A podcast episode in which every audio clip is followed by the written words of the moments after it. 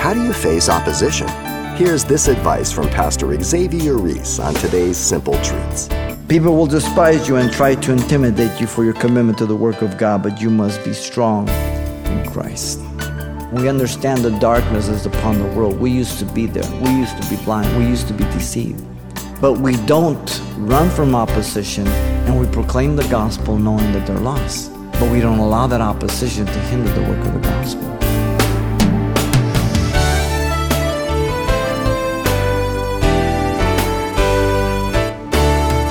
Welcome to Simple Truths, the daily half hour study of God's Word with Xavier Reese, Senior Pastor of Calvary Chapel of Pasadena, California. Many people want to know God's will for their lives, but not everyone is active in pursuing it. The simple truth is, God uses the Bible to guide us, for example. But if you're not reading it, then it's not much help. He also speaks through wise, godly counsel. But if you never seek out those kind of friends, then you won't hear it. But then there are also times when there's opposition standing in the way of a believer's desire to serve. And overcoming opposition is just one of the simple truths Pastor Xavier draws out from the example of Nehemiah in his call to work. Let's listen. Nehemiah chapter 2, we're going to be looking at verses 11 to 20. The message is entitled A Call to Work. Nehemiah's call to work is characterized by three things a careful consideration of the task, verse 11 through 16. Secondly, a clear communication to the people, in verse 17 and 18. And then thirdly, a confident confrontation of opposition, verse 19 and 20. A careful consideration of the task. Notice, but first and 11, Nehemiah was not a man in a hurry. Mark this well. Too often men rush into the work of God and the people are under pressure. It's easy to get ahead of God. It's easy to start taking control of the things that God began. The people needed rest from the journey, as you know, he's come a long ways. And the servant Nehemiah had to wait on God. That is so important. Did you ever notice that Jesus was never in a hurry? Ever. You ever read in the gospel where Jesus running, sorry, sorry, I was late. Okay, where? He's never in a hurry. He's always right on time. He gives ample time for his work to be done because he begins to deal with the heart of man with sufficient time. And he calls men, he calls women, he calls a group of people to do a work. But it's according to his time. Notice in verse 12 through 15, Nehemiah viewed and assessed the work to be done very thorough. It isn't just a shoddy look, but you examine everything you're looking at. God has called you, God has sent you. And in verse 15, he returned after the assessment. We must be careful not to be in a hurry to do the work of God until we have waited on God. We already saw in chapter 1 how Nehemiah was a man of prayer and he waited upon God all those months before we make decisions, before we do different things. Now, there are times when God will lead you and you know that God is in and you make that decision right there. But for the most part, we seek the Lord and we wait upon Him for Him to direct us a step at a time. We are not to become presumptuous. We're not to become arrogant, thinking that we can do the work of God in our own energies, our own abilities. And therefore, when God calls you to do the work, whatever it may be, He will be the one that's going to open those doors and bring the people and provide the finances without any pressure, without any begging, without any marketing, without anything else. If God's in something, then God makes it work. I, I, said last week that it's a lot easier to steer a moving object than one that's standing still. And I gave you the illustration of the old times in the 60s when we didn't have power steering and you had the parallel park. You wanted to make sure the car was moving. It's a lot easier. If it wasn't moving, man, you had some guns by the time you got out of there. So it's a lot easier to steer that moving object. And God directs and calls, and as you're moving, He directs and guides. In fact, the scriptures tell us that He guides the kings of the earth like the rivers, right? A call to work is characterized by a careful consideration of the task. Secondly, A call to work is characterized by a clear communication to the people. Verse 17 and 18. If the work of God is going to get done, the leader must communicate it clearly to the people. That's the job of the pastor. Nehemiah, notice in verse 17, proclaims the obvious need the condition of the people in distress. The condition of the city, Jerusalem lies in waste, and its gates are burned with fire. The call to work, come, let us build the wall of Jerusalem that we may no longer be a reproach. Very obvious. People can see it too. But God calls a leader to point the most obvious things out and to lead the people. We see it through Moses, we see it through Joshua, we see it through David, we see it through Peter, we see it through Paul. Now, notice still there in verse 18, Nehemiah proclaimed it was God's work. This is important. By the good hand of God upon him. This is what he said in chapter 1, verse 11 also. The leader must always remind himself that this is God's work, not his. And he has to communicate that to the people and not just say it. Because a lot of pastors say it and they use God's work for the kingdom they want to build. And they pressure, they prod, they manipulate people. Nobody should pressure you, nobody should manipulate you. You should hear clearly the voice of God to what He calls you to do in that church. And then you need to do it passionately and wholeheartedly. But also by the king's favor on him, evidence of God's answer and mercy that is given to us from chapter 2, verse 1 on down to 8. And so he's pointing to confirmation that God has been directing and guiding him. Number one, it's, it's important for the leader to understand and to see that God is calling, directing, and anointing him. And then he has to remind the people that God is the one who has done this and show evidence that God is the one that's doing it. So that the people's confidence are upon God, not upon the man. Very important. And it's an incredible thing when God works in the heart of people and they catch the vision and God's the one directing and they're coming to hear the voice of God. They're coming to serve God. They're not just coming to get information or to score the sermon, but their passion for God is ready to serve. And God begins to tie the hearts together and to do the things and direct and guide, and God is glorified. Notice their unity. Their common vision and purpose was a result of clear communication to the people and is evident in chapter 3 as they divide up the work according to families. It was clearly communicated God was doing the work in the heart and they committed themselves to do the work.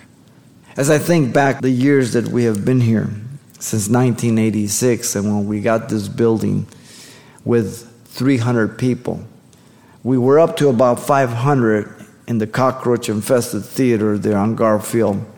It's no longer there. And God kept us there for about a year and a half or so. We couldn't find anywhere else. And God dwindled us down from 500 to 300. And when we reached about 300, then God said, Now I can do the work. Sort of like Gideon's 300. Now I can give you a building because no one can boast. And he gave us this building with 300 people. A million eighty thousand dollars back in 1986. The building was dilapidated. To us, it was like a castle. The chairs you're sitting on used to be pews that looked like zebras.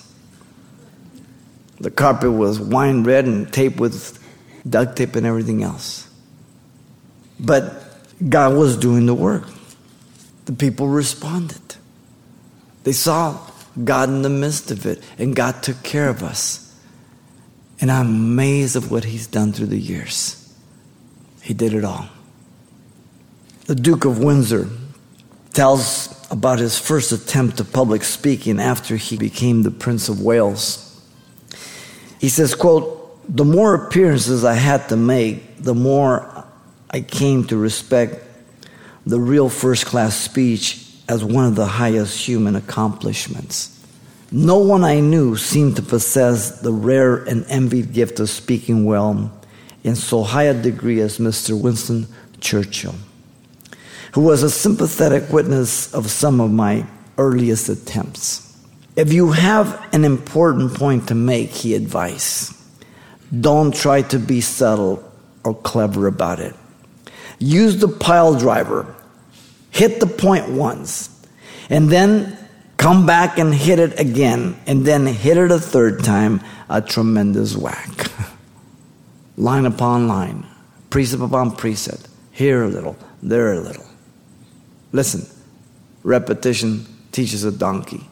I presume we all qualify. When I was raised as a Catholic, it's called catechism. You catechize, you repeat, okay?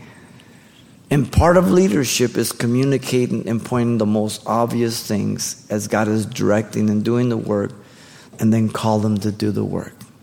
Isn't that what moms and dads do? The most obvious. Hey, pick up your clothes, turn the light off, take the trash out, Shut the refrigerators, not an air conditioner. The obvious things. You're leading your children. Now, they learn all those lessons when they get their own home. And then you get to go over there and turn the light on and open their refrigerator. They don't do it anymore because they have to pay the bill.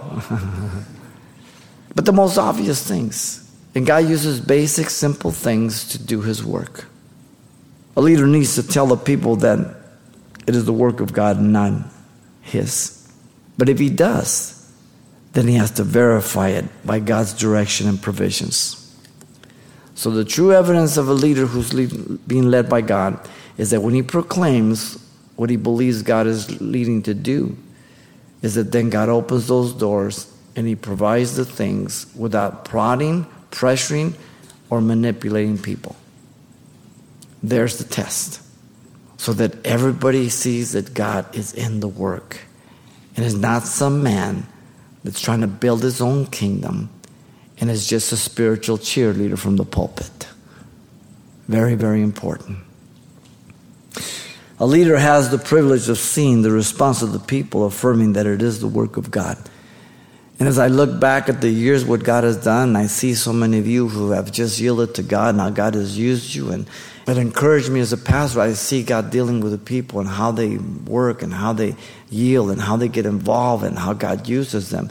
And it's a great comfort to me. It causes the pastor to be able to step back and not want to, not need to perform, but simply just yield to what God is doing and do only what God has called him to do. And then he can even enjoy ministry. You understand? Because there's no pressure, but just resting in God. So a call to work is characterized by a clear communication to the people. This is lacking many times in leadership. And so the people don't know. They don't know what God wants them to do. But notice thirdly, verse 19 through 20. A call to work is characterized by a confident confrontation of opposition.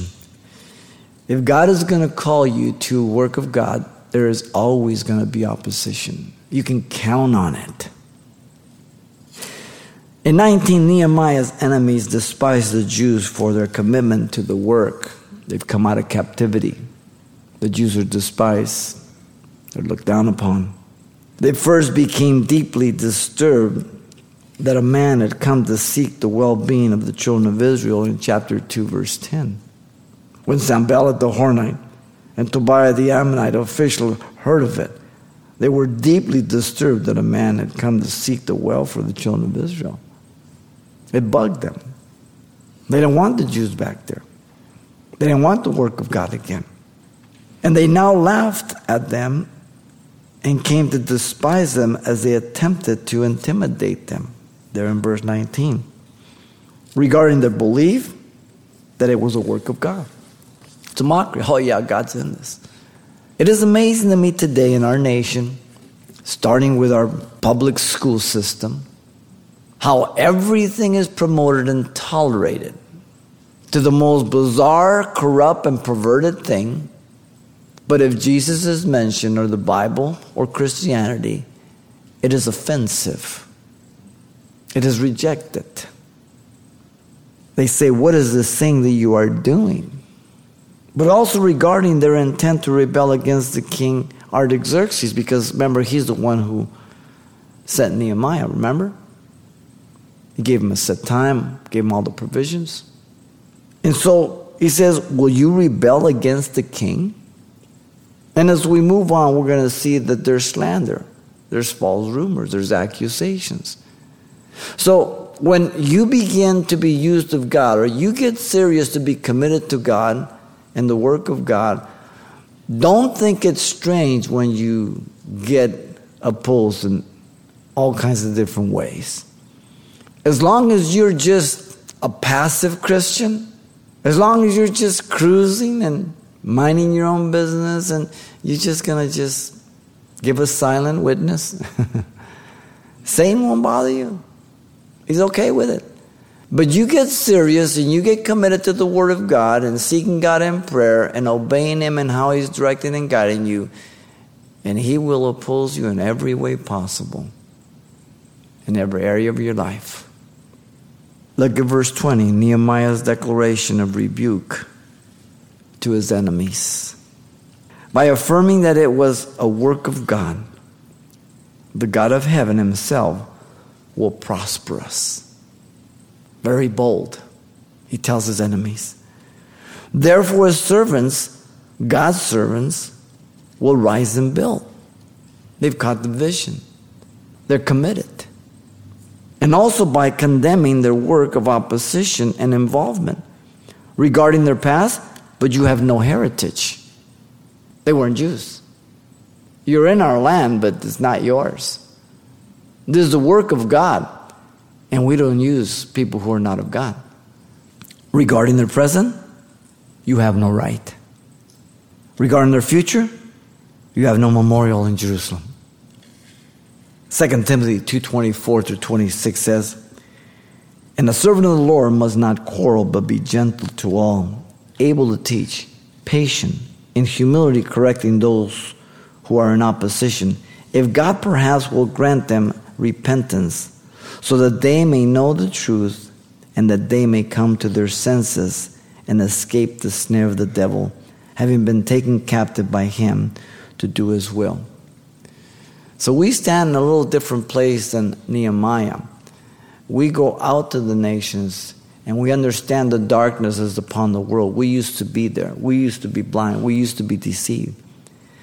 But we don't run from opposition and we confront opposition and we set the ground. And we proclaim the gospel knowing that they're lost. But we don't allow that opposition to hinder the work of the gospel. We move on with the work of the gospel. 1 Timothy 6:20 says, "O Timothy, guard what was committed to your trust, avoiding the profane and idle babblings and contradictions of what is falsely called knowledge. One of the greatest oppositions today to Christianity is a so called science under the theory of evolution. And so it's the religion of our public school system. It's the only religion that is allowed to be taught in school. It's an indoctrination that refuses to acknowledge God as creator. Days immediately after Dunkirk were darkest for the modern world. And supreme disaster all seemed irrevocably lost, and the invasion of England loomed imminent. England lay prostrate. 47 warships had been sunk in the operation of Norway after Dunkirk. When the British destroyers were in the shipyards for repair, while the Royal Air Force had lost 40% of its bomber strength, Britain was on the brink of famine, and her armies were without arms or equipment. They had left France, and France 50,000 vehicles. Churchill spoke for the defenseless islanders. Listen to his words. We shall defend our island wherever the cost may be, and we shall fight in the beaches. We shall fight in the fields. We shall fight in the streets. We shall fight in the hill.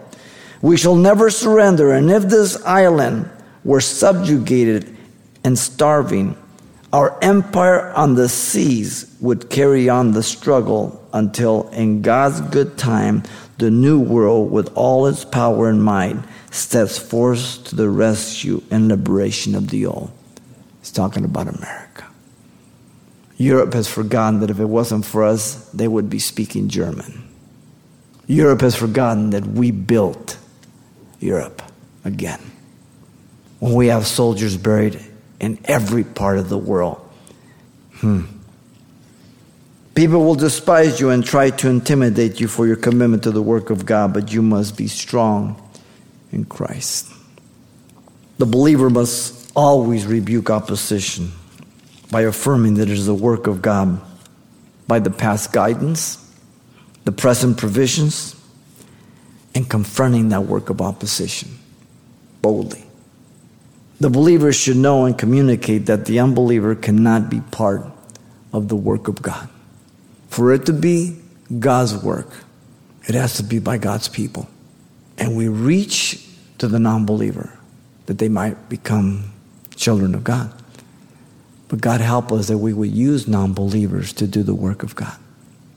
Never. You remember in the book of Joshua that the children of Israel compromised and they made a, a compromise with the Gibeonites. And they lied to them. They came with the moldy bread, the clothes, and all that, and they didn't take counsel of the Lord. And so they made a covenant with them, and then a few days later, here they are. And what did they do with them? They made them carriers of water and wood for the sanctuary. What? The place of worship? Makes no sense, does it? I am amazed at um, the economic crunch that all of us are feeling that it is the big churches that are suffering the most. Those who have built their own kingdom. I'm not saying all big churches are in the flesh. If it's God's work, God will take care of it. But the majority of them are feeling big. When you build your kingdom, you have to maintain it. You strive to attain, you have to strive to maintain. If you're living within your means, God will take care of it. And if He shortens it up, tighten your belt, and God takes care of it. That's how you know it's a work of God. A call to work is characterized by a confident confrontation of opposition.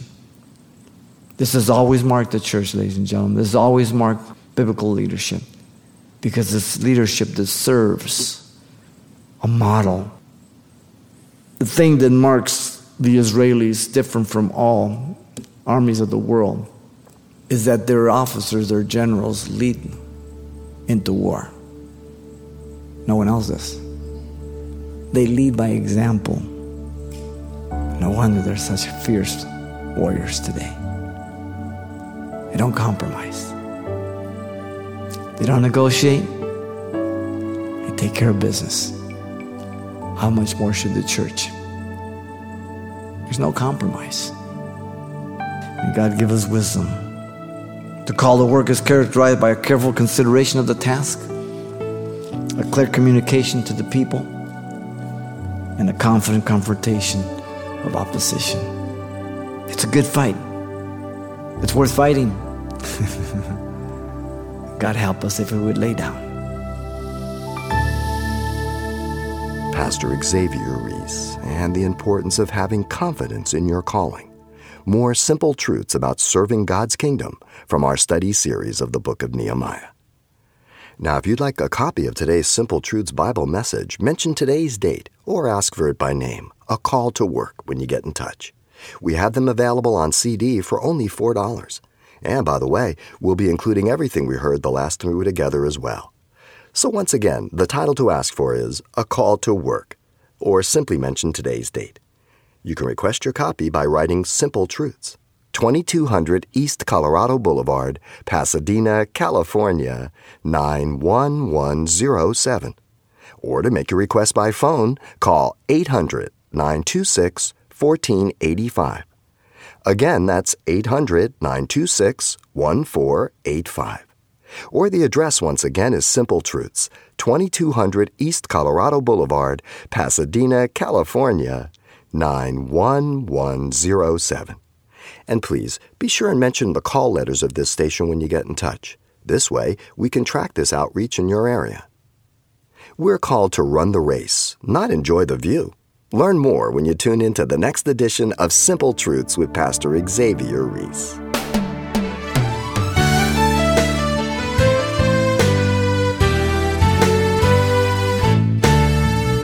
Simple Truths with Pastor Xavier Reese, a daily half hour broadcast, is a radio ministry of Calvary Chapel of Pasadena, California. www.calvarychapelpasadena.com.